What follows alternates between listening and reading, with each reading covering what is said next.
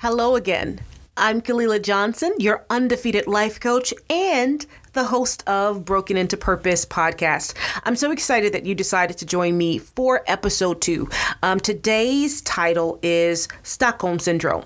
Now, that's a syndrome in itself, but we're going to touch on recognizing narcissistic relationships. And I think that this is such a, um, a, a word that is you know, sometimes it's thrown around a lot, but a lot of people are finding out that they've experienced relationships detrimental to themselves and others um, of being involved with a narcissist. And um, we're going to talk about that. We're going to touch on that because I think that um, as someone who helps those um, who are natural born leaders, I'm a coach that helps those that are natural born leaders um, who um, have lost their power due to trauma. And so I help them rediscover their power after trauma and reconnect with the power within. And many of them that I see have dealt with narcissistic relationships, and much of so have I.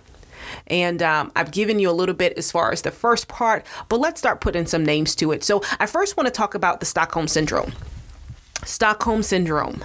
Now, um, the first time I was introduced to this, I was a little girl, and I remember a movie called, um, I think it was called Patty Hearst. And if you remember this, this was a movie that um, came out that talked about a woman who uh, was taken captive with other people by bank robbers. Now, they spent 131 hours with their bank robbers. Um, they worked at a bank and they were taken captive for 131 hours.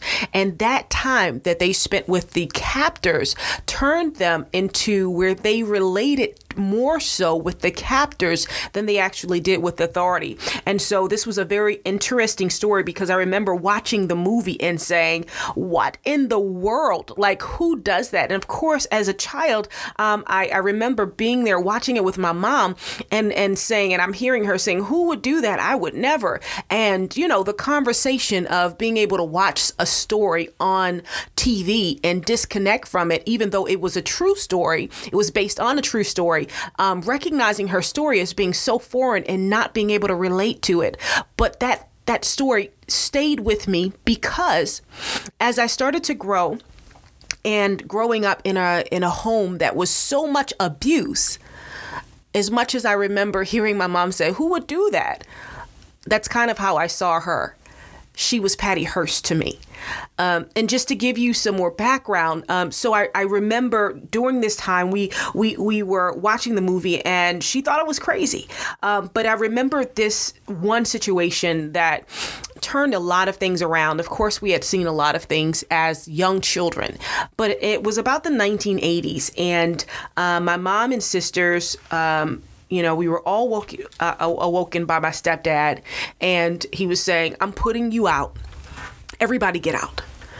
And we're just little girls, very, very small. And I remember him saying, pack all of your stuff and go. And I remember my mom um, being tossed out and her stuff. It was a big trash bag. He had destroyed all of her things, her things, and my oldest sister's things. He had done something as far as urinating in her purses. I mean, he was. It was just derogatory. It was. Um, this wasn't the first attack, but I think this was the one that probably um, one of the many um, that ingrained in me because this was a time that after so many attacks, so many times where my stepdad would you know, embarrass us. The police would have to be called. We would have to run out of the house. Um, so many uh, traumatic events would happen.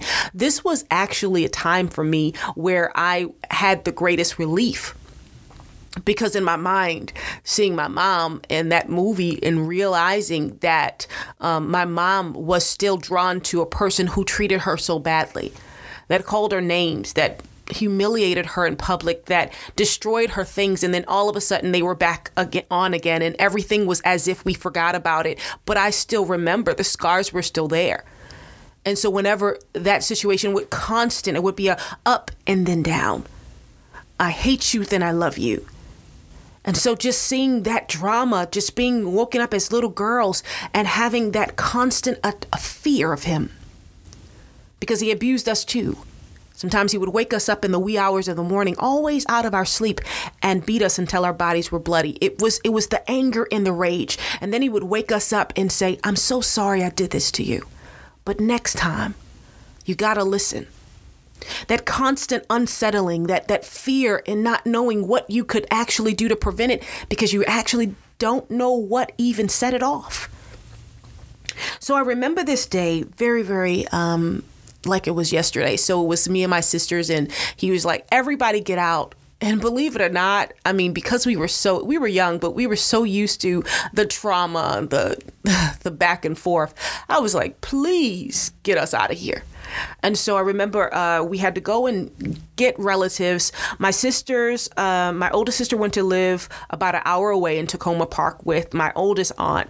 And my mom and the two youngest went to go stay with my aunt Valerie, who also lived in uh, Takoma Park with her husband and her two little girls. Um, they were they were both pa- well, actually at the time um, he was going to school to become a pastor, and the other one was a dean of a school. Um, and so they were in really good seemingly stable homes, and um, they were beautiful and clean. And um, of course, uh, they had the image of all togetherness. So it just seemed like it was just a better idea. Now, for some reason, I had to go live all the way in New Jersey because. Um, I don't really know why. I called my grandmother and she said, okay. And so I had to go live with my grandparents over in New Jersey, which was about three and a half hours away. I was the furthest away from everyone. And so I recall going to stay there, and it was difficult to be away from my sisters. Of course, there was so much chaos, and there was always drama. There was always all this uh, different things, anxiety. We didn't get very much rest. We didn't know we were going to get beat out of bed. Uh, and then I go into this atmosphere where I'm staying with my grandparents, and it's quiet. It's in a beautiful neighborhood, quiet neighborhood. Um, I am, you know, I'm, I'm I've got clean clothes. Um, I I am made to make my bed. I know what time I'm eating breakfast. I'm eating breakfast every morning. I'm taking my bath. I'm making my bed. I am I am um, coming home from school. My granddad would pick me up, and we would either walk from home from school together. My grandma would have my food ready at a certain time. I ate breakfast. I ate dinner very early, about three forty-five, because then we were going to watch the Oprah show, and um, it was so much stability, quiet my aunt, who was back and forth from college, would make play dates for me um, with the kids at church. And for the first time, um, I, I wasn't going to school looking raggedy. I, my mom would take all of these clothes from other people. She could never say no to them. So she would take their, their destroyed clothes that they should have thrown out, and I would go to school looking dirty even when the clothes were clean whatever their kids were destroyed, they would give it to her because she had four kids. So they thought they were doing her a favor or, or they just were getting rid of things out of their home. And she never could say no. So I, I, I remember just going to school unprepared, you know, hadn't slept, probably drama beforehand, maybe got beat out of bed. So I was always tired. I couldn't focus in school. But this time I was in this place where I was in this stability and I'm getting A's and B's. I'm starting to um, I'm starting to come to myself. I'm starting to recognize that I'm not such a bad kid after all. I'm not so angry. My grandmother put me in therapy immediately, and every Tuesday I went to see Mr. Tim, which we would play checkers, and I wasn't really under really paying attention. Then he was asking me questions, but I trusted him. He always lost, and um, it was the stability. Now there was other dynamics in this house because I, I noticed that my grandmother and grandfather didn't talk very much if they were watching the same show, if they would watch it in different rooms, I, I noticed that there wasn't a lot of interaction. But based on all of the interaction that was in the house that I had come from, it was it was a different pace. And so um, during this time, I, I, you know, I just started to, I believe I started to blossom. I started to, um, my Uncle Bobby bought me a a piano. I started to um, draw. I started to read. I started to um, I would play I would make songs and my aunt Sherry would come in and from college and she would when she was home for the weekends and I would play her and she would give me all of her undivided attention and she would tell me how wonderful the song was. You did a good job. That's a wonderful song. She made me feel like I was the greatest um, most talented person in the world. My self-esteem started to grow. I wasn't I wasn't just this bad kid that always needed a beating sometimes and I didn't understand what I did. It was this stability that was starting to grow. I even learned coping mechanisms for how to get the anger out. And I I started to blossom. In many ways, I still miss them so much. although it was dramatic, I, I really missed my sisters. I really, um, but I knew they were safe. And that, that gave me peace. So about two years in, maybe two and a half years in, I, I remember a knock at the door and it was my mom and my sisters and i knew they were coming to visit and i couldn't wait because i was so excited. I missed them so much. And they came but this time they came with him. And i couldn't understand um, what why why is he here why is he here we we we made it away from him we got away from our uh, attacker we got away from our our captor uh, we got away from him um, but no, uh, my mom says he's changed. He's different now. And I knew he wasn't. I knew here was the Patty Hearst situation again at Stockholm Syndrome. And my grandmother pulled me aside and said, You don't have to go if you don't want to. And all of that stability, all of that stability. I didn't really want to go. But my fear was I couldn't even sleep imagining the torture they would go through without me. So I said, No, I'm, I wouldn't go back. I'll suffer with them because I won't get any rest thinking and realizing that they were there.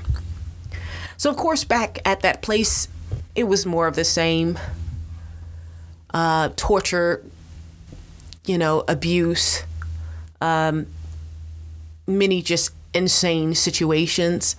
Um, I became a teenage mom at 14 and, and, and met someone who was now my first boyfriend, who was older and in high school while I was in middle school. And, and believe it or not, I really don't think I was looking for a boyfriend. I was more of a tomboy. I just liked to be outside alone on my bicycle. I loved being outside. Um, but all of a sudden, there was a time where I just felt like everybody's eyes was on me. Like I went from a little girl being ignored to all of a sudden I was this like it, it, was determined by the outside um, men that I was a woman now. I was 13, and all of this attention I guess I had developed, and all of a sudden I couldn't go anywhere without attention, attention from grown men. And so I made the decision that I felt like I had to which was to get a boyfriend so I could say, I have a boyfriend. I, if they were going to make me grow up, I didn't want to be with a 30 year old, but I decided there was this cute boy on the bus. Every time I rode the bus, I would see this cute dark skinned guy with the deep dimples, and he made everybody laugh. And truthfully, I just wanted to be protected. So he became my boyfriend. And goes the the place of manipulation of a little girl who who was not yet a woman had no understanding of what a woman or relationship really was, feeling tossed into um, this world of adulthood to make decisions because life was unfair. And then I became pregnant and then became a mother of a daughter. So through this, I am wanting so badly to be different. The only thing I knew about right motherhood was don't let her go through what you went through. Don't become your mother. Don't be Patty Hearst. But somehow, my very fear came to pass. It came to pass over and over and over again. It came to pass with my um, daughter's father. It came to pass with my son's father. It came to pass with a relationship that that made me feel like they were doing me a favor that the control and manipulation of of a man that would say you're not good enough to be my girlfriend but I don't want you to leave me but just stay here with me but I'm going to cheat on you but I don't want you to go anywhere but you're just not good enough because you the back and forth the mental games of I, I, I want you, but you're just not good enough. I, I want you to meet my mom, but she won't approve of you. I, I, I want you to be a part of my world, but everybody can't know about you. The, the games played. The control and manipulation and relationship after relationship, and you you move on to the next one. This one will treat me differently, and and there's just another another level of manipulation, another level of games, another level of, and you're trying to figure out why can't I find anyone? Everyone's the same. Was it everyone? Or was it, or was it the way I perceived everything? Although I had not actually, uh, I could recognize what was wrong. I could recognize this wasn't the right way to treat me. I really did not know how to recognize what way I was supposed to be treated. So when it became time to I, I got pregnant with my, my third child and I, I, I met this man. We were he seemed so mysterious and quiet before I was pregnant. Let's go back a little bit to when I met him. So this is after a relationship of seven years that I had dealt with this man who was um, a college student, eventually college graduate, but um, would play these mind games, cheat on me, then tell me that I wasn't good enough, and he wants to marry me, but when I want to leave, but then I'm not good enough to marry, and then it would be we need to be friends, but I don't want you to leave me. These mind games, these mind games, these mind games. And so, as these mind games continued, and finally I make it back, I, I was living in uh, Virginia at the time, and I make it back to Baltimore. Um, the just feeling not enough. The mind games were just enough. I was just so done, and I was I was just tired. I wanted to know what was what was wrong with me. Why wasn't I worthy? Why wasn't I good enough? Why did I have to play so many games? Where where where will I find my companion? Now I have two children, and it was as if I had this scarlet le- letter on my head, and so I, I, I there was this this unspoken rule that I had to settle, because you know, you're you're you're you're scarred now. So I remember being um, it was Thanksgiving and I had missed the ride to ride out of out, out of to go to my aunt's house with my family. My car wouldn't make it. It was really um, an expensive old car, and so I just decided to go to the, the the bar and get me a couple of coolers. At that time, that was my friend. I decided alcohol would be my coping mechanisms when I didn't know how to handle the anxiety that would rise up and I um, didn't know where to place it and I kind of liked it that way anyway. I'm, i was kind of glad that the family had had missed me. It was just something that I was doing out of um, obligation. And so I went to the bar, and there was a man outside in the nice black car. He seemed he creeped me out at first. I, I won't say the first reaction was always he creeped me out because he kept staring at me, and um, he just was outside waiting. And so when I went in, got my coolers, got back outside, and he was waiting. And I really usually just turn people down. I immediately say, just leave me alone because I really want to be alone. I had no desire of being in a relationship at that moment. I just wanted to be alone. Just leave me alone and be alone with my coolers. And as I went to the car, I mean, as I went past the car, he seemed so shy. It was as if he was, and that put my guard down. It was like, he he's he must not do this a lot. He's attractive and he has a nice car, but he looks like he's like bashful. So I it put me at ease. Like this man doesn't seem like he's the rest. So instead, I you know, I actually I think I took his number or I gave him mine. I don't really remember because usually that was the thing. I would take your number. And if I took your number, I probably wouldn't have called you. So somehow I must have given him my number. And he called and um, we went out, and um, there were signs immediately. Now, I always do these little things, even as back then, I would do these little tests. So, um, as he came to my apartment and wait for me to take me out, he sat in the living room, and um, and as he sat in the living room, I um, I went to go take my trash out, and I wanted to see if he would offer to take it out for me. It's an apartment. I'm at the third floor.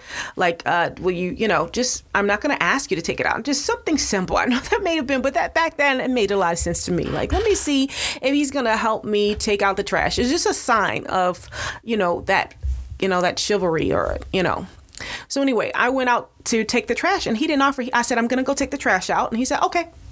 And at that moment, I said, this, he's not getting a second date. And um, as I went out, it was just bothering me. Things like that used to bother me. Like, you know, it's just things like that. It's just like it, it they, they did, they did bother me. And so um, when we went out, you know, first thing that I, I was to do, like get this over with, as long as he can get me my favorite drink, um, top shelf, this, you know, three of those should help me numb that I'm out here with this person. It didn't seem like he had a lot of personality. He was a bit shy. I love to dance, so I would just dance, and I, I was just already determined before the date that I wasn't going to go out with him again. So I think, you know, I'm just going to have fun. And we went to a place I didn't know anybody and just kind of and I just you know enjoyed myself and just danced a little bit and um, and then at the end of the night I went back home. I was like, okay, thank you. And after that, it was like going to be a wrap. But then I realized I left my wallet in his car. And I do not know where this man lives. And I left my wallet and had $200 in it. And as a single mom, that was a lot of money. I just went to the bank because I never go out without any money on me, and I want to make sure that I had it. But I asked him to hold it when I don't remember why I asked him to hold it, but I, I I didn't like carrying a purse, so I had a little wallet and I actually left it with him. Well, he actually contacted me and said, Hey, I got your wallet. And that to me was like, wow, he's honest. So it overrode the simple signs of not taking out the trash, the simple little things that were like, you know, my little detectors of whether or not he was a gentleman. And I said, wow, he's trustworthy. And so uh, we did go out again, and um, again he was he was shy. He wasn't very much fun. He just seemed like. Um, but I decided because of his qualifications, he his mom and dad were still together. I didn't meet them yet, but they were still together. Um, his brother was very successful, educated and successful. He was in college and he had two jobs. And um, I knew that he had children, but he said that his his his his daughters, his children's mothers were, were very. She was very jealous, and so she he could not find his children, and I just thought that was the saddest story ever. And I just just caved. Well, it wasn't too long after we were dating, and somehow I was pregnant. And I knew I did not want another child. I was not ready to be married. I did not want to. And as a matter of fact, there were signs in the relationship where I felt as though I really did not know if I wanted to be in this relationship. As a matter of fact, it was it, it was as if when he was around me, I couldn't sleep very well. There were just these signs that, you know, I didn't know about my gift of discernment. I just you know, I would always take it on. I would always think it was my fault. It was something that was, but there were signs, but I, because of the trauma, I always thought it was because of me. So I, I ignored the song, the small still voice. I ignored the signs. I ignored the the triggers that certain people gave me, and I, I ignored the signs where I could not rest when I was near him. I, no sleep. I mean, no sleep. It was just he there was no peace. I actually felt like I needed a break. He he exhausted me. I was truly exhausted. Couldn't figure out. Whenever he was around, I was always exhausted. It was like just him being in the room with me made me exhausted, but I kept looking like ignore because you're attracted to people who aren't attracted to you and this person was very very wanting to be around me. As a matter of fact, we got in an argument because he wanted to be around me every day and I I just was like I need I can only do 3 days a week. Like I had to schedule him because of how much he drained me. It wasn't anything that I could put my finger on. It just was he drained the energy, the life out of me. And just being around in the same room just drained me. But he seemed like a nice guy. He liked sports. He was shy, but he had, you know, I I guess I looked at the paper and I said, I've got to get over the people that I'm used to attracting. I've got to go past my natural passions because obviously I don't choose well. So I ignored. I ignored what I felt like around him. And so one of the things that I recall were um, during the time, once I became pregnant, it was like he shifted. All of a sudden, he started to become. Now, mind you, this was from a person who love bombed me on Valentine's Day. Soon after, about a month after we started dating. Um, it was probably two months after we started dating. He sent every he must have spent a thousand dollars on valentine's day. I never had anyone a big mink bear chocolates, big chocolates, like roses. Like I was the talk of the call center. Like it was amazing. It was the first time now coming from the relationship where I was, I was the games that were played. Like I love you, then I don't want to be with you. You know, all of this. All of a sudden, this person just wanted to be around me, wanted to be around me, wanted to be around me. The complete opposite of of what I had just dealt with, the mind games that I had just dealt with for seven years. And so I was sitting here and I would override the feelings of, you know, this is too much. I really don't feel like, you know, it would be a, it felt like a, a chore. And um, I overrode that because this person looked good on paper. Surely it was just my dysfunction that was not wanting to be around him. It had to be me. He seemed so, you know, he was successful. He had two jobs. He was a hard worker. He was quiet, which made it seem like he was a little bit shy. Someone it would seem like he wasn't all that. Um, he wasn't very charming. He just seemed that he had. Um, you know now pr- probably just a lack of personality meaning that you know he was just he just needed a little grooming and so it became a project almost as oh he just needs a little bit of love just needs someone to love at that point, I decided I'm going to love him back to health. I know, I know. I know now. So through the relationship, it was is, and once I became pregnant, I just was so disappointed. And um, you know, I remember all of a sudden he was just he turned. It turned from this this man that wanted to be around me all the time to um, just a jerk just someone that seemed like he was talking to a woman on the phone in front of me.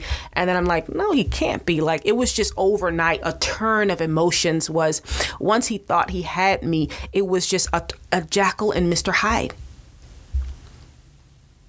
But i was so ashamed that when he said we might as well just get get married. I agreed. Because I was ashamed to be a mother of another child out of wedlock. My family was very religious and came from a church of several generations, and it was so much shame connected to our name, and a lot of it I had caused. So I just wanted to make it right. And he looked good on paper. So I ignored the signs. And it was about two months into the marriage that I remember um, him arguing, I, I kept telling him like you have he left pornography out. He had addiction, and I did not know that ahead of time, but he had an addiction to porno. And he would leave the he brought everything out, and we would move together. He brought all of his porno in. And he would just leave it. We had two sides of the closet, and he would leave it on my side and put it on my shoes because he didn't want to mess up his shoes. He would leave his bags of pornography, put bags and bags of pornography. First of all, my kids are small. You cannot leave this out. They can easily find it. The kid, the bags weren't they weren't tied. They were just open bags of porno that were sitting on the shoes on the floor. So my kids who are small could easily get into it. My kids, uh, you know, and I would I was arguing with him and saying, "You can't keep leaving this out for my kids. This is abuse." And then I would tell him, like, "Why are you putting this on my side? Like this shouldn't even be in my house. This needs to get out." And so um, I remember um, him saying like I took his his bag and put it on his side and he said don't touch that again and if you touch my stuff again. Um and I and I I, I forgot what exactly he said. He said if you touch he he threatened me but I don't recall if he threatened me like if you better not well it was more like you better not touch my stuff again. And I I'm just thinking like okay whatever. And so I touched his head. And he got up calmly and punched me in my eye and knocked me to the floor. I am eight months pregnant. I'm eight months pregnant and I'm sitting on the floor like, what just happened? Now, I know how to fight. All of the trauma and bullies and things of that nature, I'm a fighter. So I'm not one that really was probably a good, um, uh, from what I could understand, would be a good person for a man to put his hands on me. You, you know, he, but I was in shock because I'm laying there like, did I just get hit in the eye? Like it there was no rage. The argument was not that serious. It was like, don't touch my don't touch my my head or and and it was hit me in the eye. He didn't even show rage. He just punched me in the eye and knocked me down. And then I'm waiting for him to come to himself. I'm like, I don't know what he's going through. Maybe it's something else. And I'm constantly blaming it on maybe the stress of having a new baby. Maybe he's thinking, you know, I'm always trying to personalize it and internalize it and then create a, a a dialogue because when things don't make sense, you've got to create a dialogue. This is what we do. Um, they call us empaths, the ones that feel things. You've got to make a storyline. The storyline has to make sense. So if the storyline doesn't make sense, it, it I, I don't know where to put it. I don't know where to fit it. Like you just hit me and and it wasn't that serious and I don't know where to now I don't know where to put you at. I don't know how to I don't know where to put this in my mind. I don't know how to rationalize this. What just happened? And so I remember him walking out and I'm just still I'm internalizing. I'm like, he's my new husband. I don't know what he's going through. I have to be patient. I don't know. What do I do? What do I do? And then he comes back and I'm expecting a full blown, what did I just do? Like something explosive, like, how in the world did I just hit my brand new wife? What is I thinking? I'm so sorry. And at that moment, I'm going to be mad for a while because I don't know what in the world.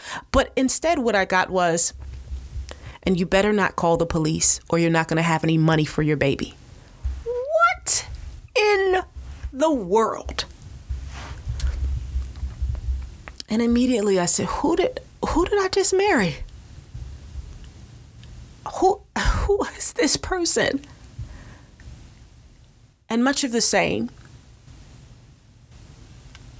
Much of the same. Lies and deception cheating, telling me I wasn't worthy to be a wife, j- joint phone plans, cheating every three months, getting me arrested falsely, saying I hit him with a car.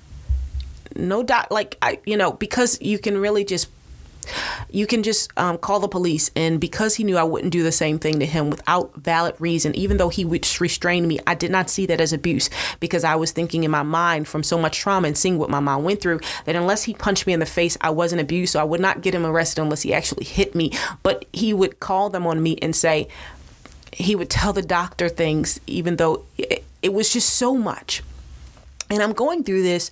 Um, I, I, give more outline in my book, Undefeated, Broken into Purpose. Um, and I'm going through this because I, I kind of want to get, you know, I can talk about this and I can talk about all of the different situations. But what I do want to get to is the symptoms of a narcissist. The and when I understood, when all of a sudden it was like I started to join these um, groups and I started to really find out because, again, sometimes I would keep some things, even when I went to therapy. I went to therapy trying to get us therapy, and he wouldn't go. So, um, and I remember the first time I went to therapy, I had to, our insurance, you needed to, um, have a referral. So the first time I went to therapy, I was telling um, the doctor like I can't get this man to stop leaving pornography around my children. He like he laughs about it like haha my bad like it's no big deal and it's abuse. My children are small. Um, I remember having a seven year old birthday party for my seven year old and walking in and all the small kids and their parents and he had the big screen television. As soon as you turned the tv on it was pornography. And these kids were scarred. And I was so humiliated for the kids and for the parents because I knew that that was abuse. You were exposing them to something that you cannot do, and no matter what, on my computers people having sex would be there. He would leave it on in the PlayStations or in the in the video games. He would leave it in my kids like he would leave it on the open and he would act like he just was so forgetful. And I was like, this is abuse. How are you you've got it like I don't know how to make you realize that. And so I said, we've got to get counseling. And so when I went to the counselor and I explained to him some of the things, I was trying to get someone to make sure he understood like this is serious. And after the session, the doctor looked at me and said, I'll give you a referral, but it's not going to work. I was like, what? Did you just tell me therapy won't work? like, I had never heard of narcissism, it wasn't brought up then. I continued to go to the doctor um, and therapist, and through that, all of a sudden, I started to not sleep. I didn't pay attention that it was because he would not allow me to sleep. I just had a baby. My hormones were all over the place. And I started to um, look for help. Like I'm feeling emotionally unbalanced. I don't, I can't sleep. I can't think. I, I don't remember anything because I'm not sleeping. And, I'm, you know, my baby is colicky and, and nobody in the house is sleeping well. And, and I'm trying to figure, I can't remember what's happening. I don't know what today is. I'm just out of it. I just need a doctor to help me.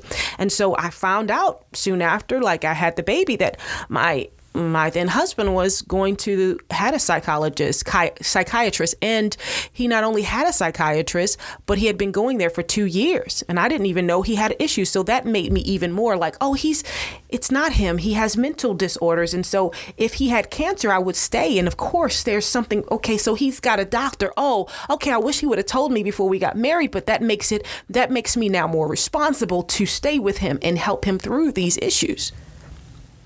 Finding out he had a psychiatrist, that his mom had a psychiatrist, and it was the same psychiatrist.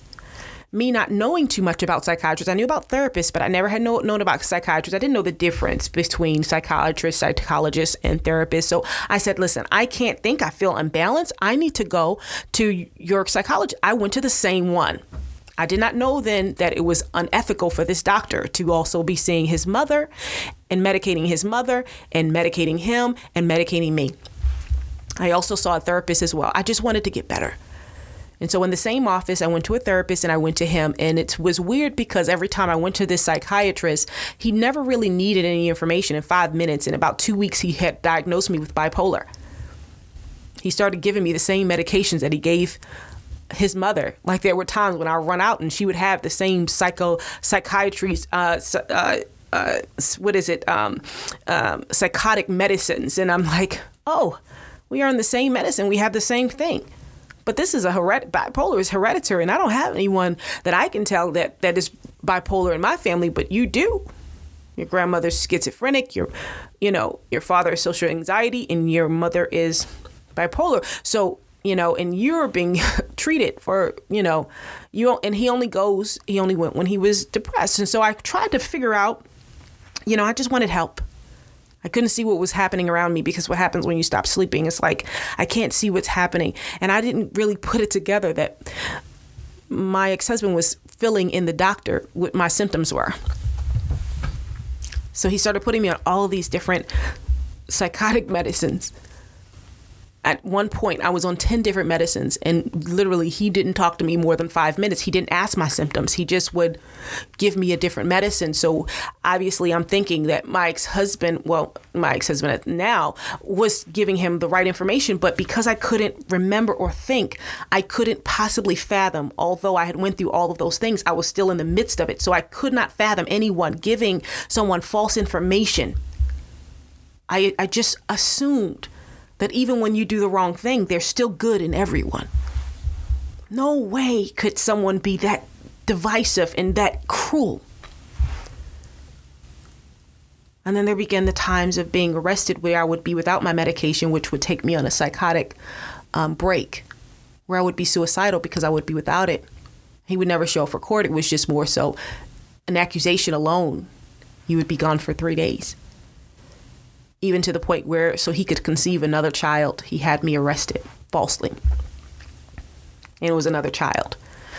And there's a lot more to that. It got to the point where even he tried to run from that child, and I found the woman, and she was, she's the mistress, but she was, she was a college graduate. She was someone that, you know, was beautiful when she found him, but because of the mental break, she ended up being worse off than I and I took her in.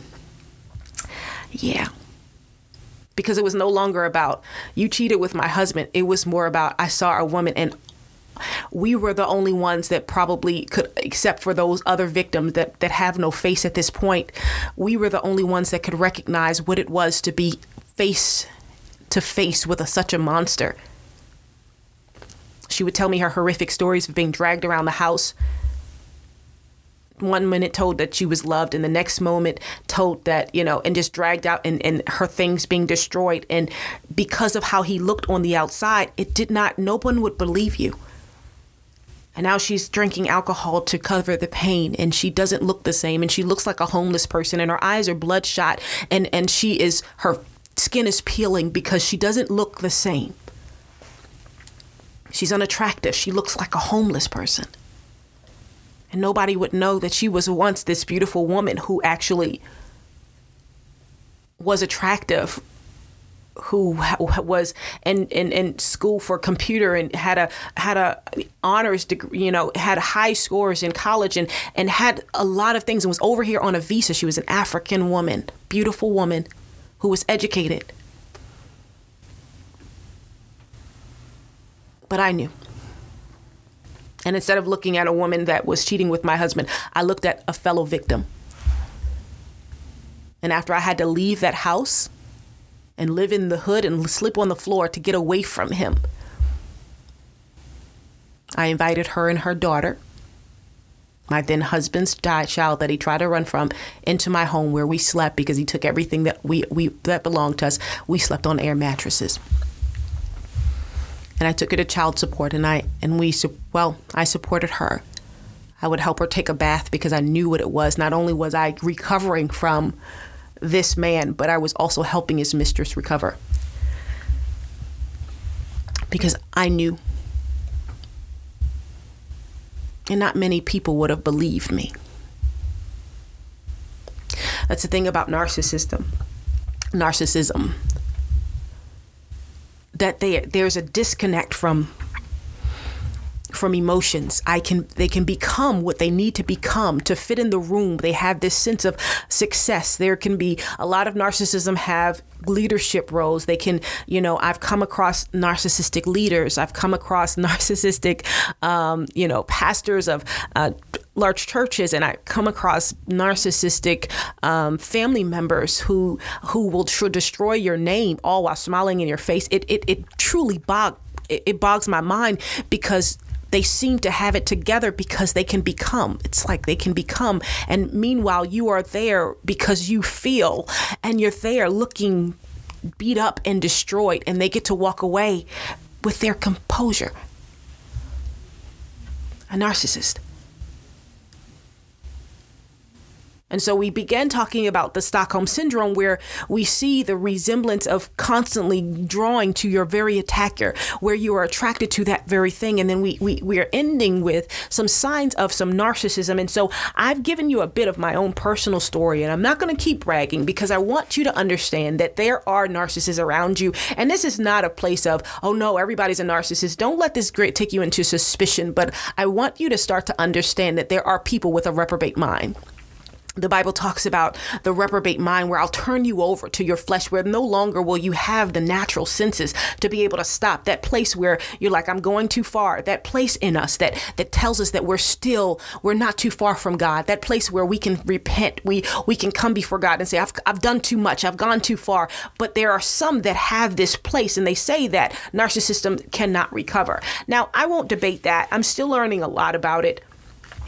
But once you start to let, recognize the language of it, for those of us that say, no one will believe me, there are more of us that are starting to be able to expose what it feels like, what it looks like, the invisible prisons that they can become, and and the invisible monsters that they become, and uh, I, I, wanted to read you. So I opened up my laptop that keeps giving this buzzing noise. So forgive me, but I wanted to give you. Um, I'm just going to read off a couple of these um, these quick, brief. Um, I don't know if it goes completely in depth, but I'll just read you a few of some of the ways that you can tell that you've dealt with a narcissist.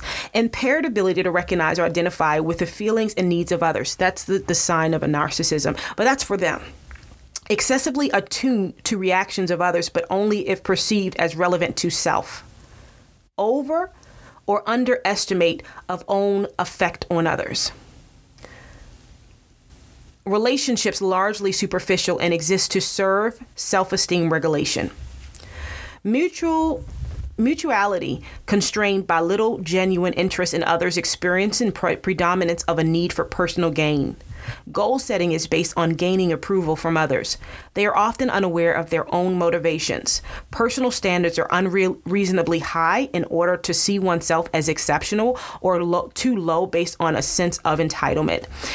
exaggerated self appraisal may be inflated or deflated or facilitate between extremes. Emotional regulation mirrors fluctuation in self esteem.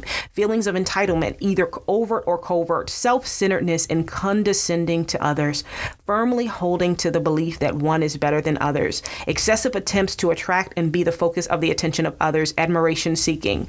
Um, there's a lot of things, and they say that everybody has a bit of narcissism in them because sometimes you can read these and be like, well, you know, we're, we're goal oriented oriented. We go for things. But I think that when you really, really go into it, and of course, when I talked to, when I really started to really un, um, unpack this thing, and even at the end of my sessions with the therapist, they started to recognize that I wasn't the one with the problem it was actually him after years on this medication and actually um, you know being having to wean myself off because the doctors could not see what was happening. They did not know who to believe.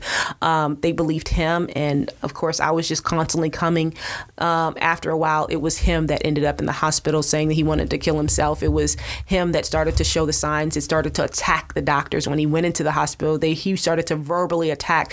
It was him that started to lose the composure as we got to the end as i started to gain my strength back and wean myself off the medication, the tables were starting to turn.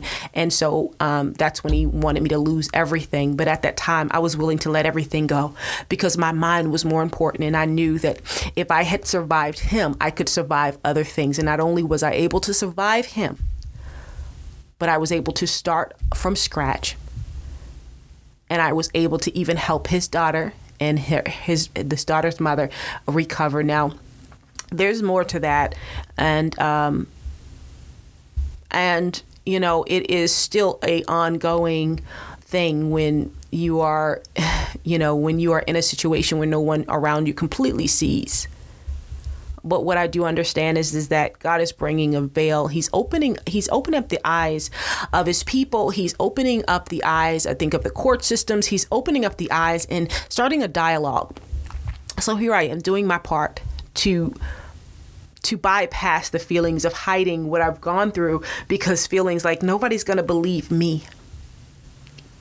Because people have this where it looks, if it looks outward, an outward appearance, the Bible talks about it, an outward appearance of godliness, but deny the power thereof. They're, they're everywhere.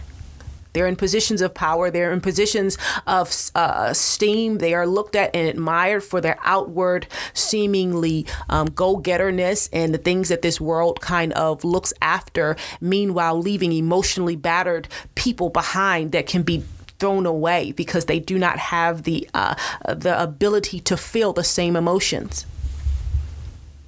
So it acts as a way of an advantage to look away. But the thing about it is, is that it, it, it leads, it all leads to, to death.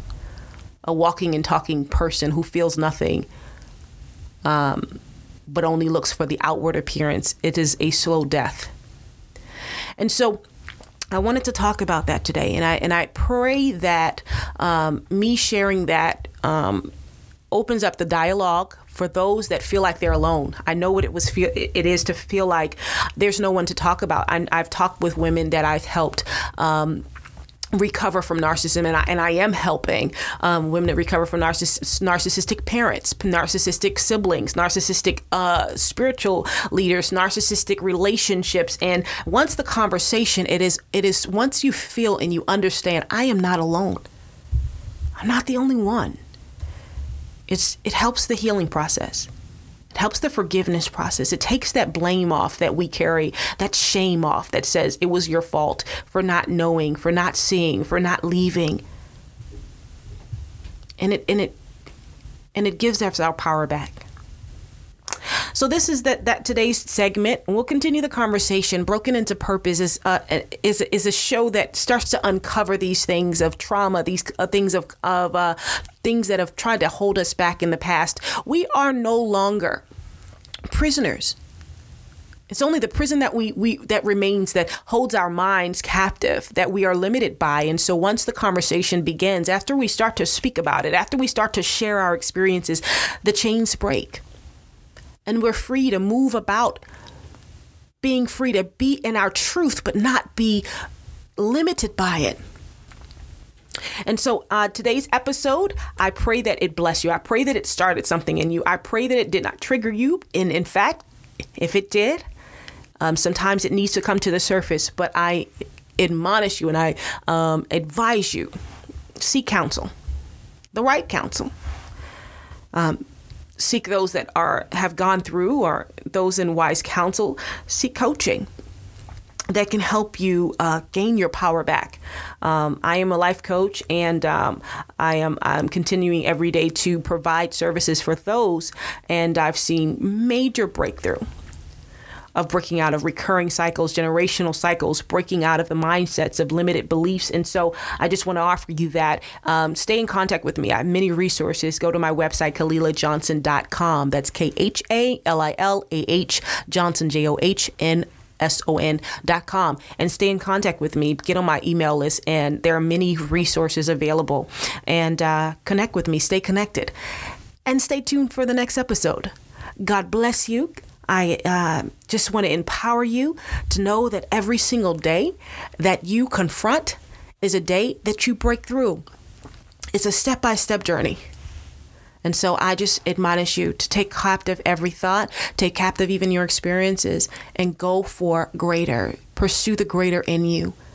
Um, I have this saying, uh, and I have it on my site, and so I just want to um, just let you know that that um, it is in fact true that many people are natural born leaders, but are so often groomed in fear, whether one on and so whether on one-on-one coaching or online training or therapy.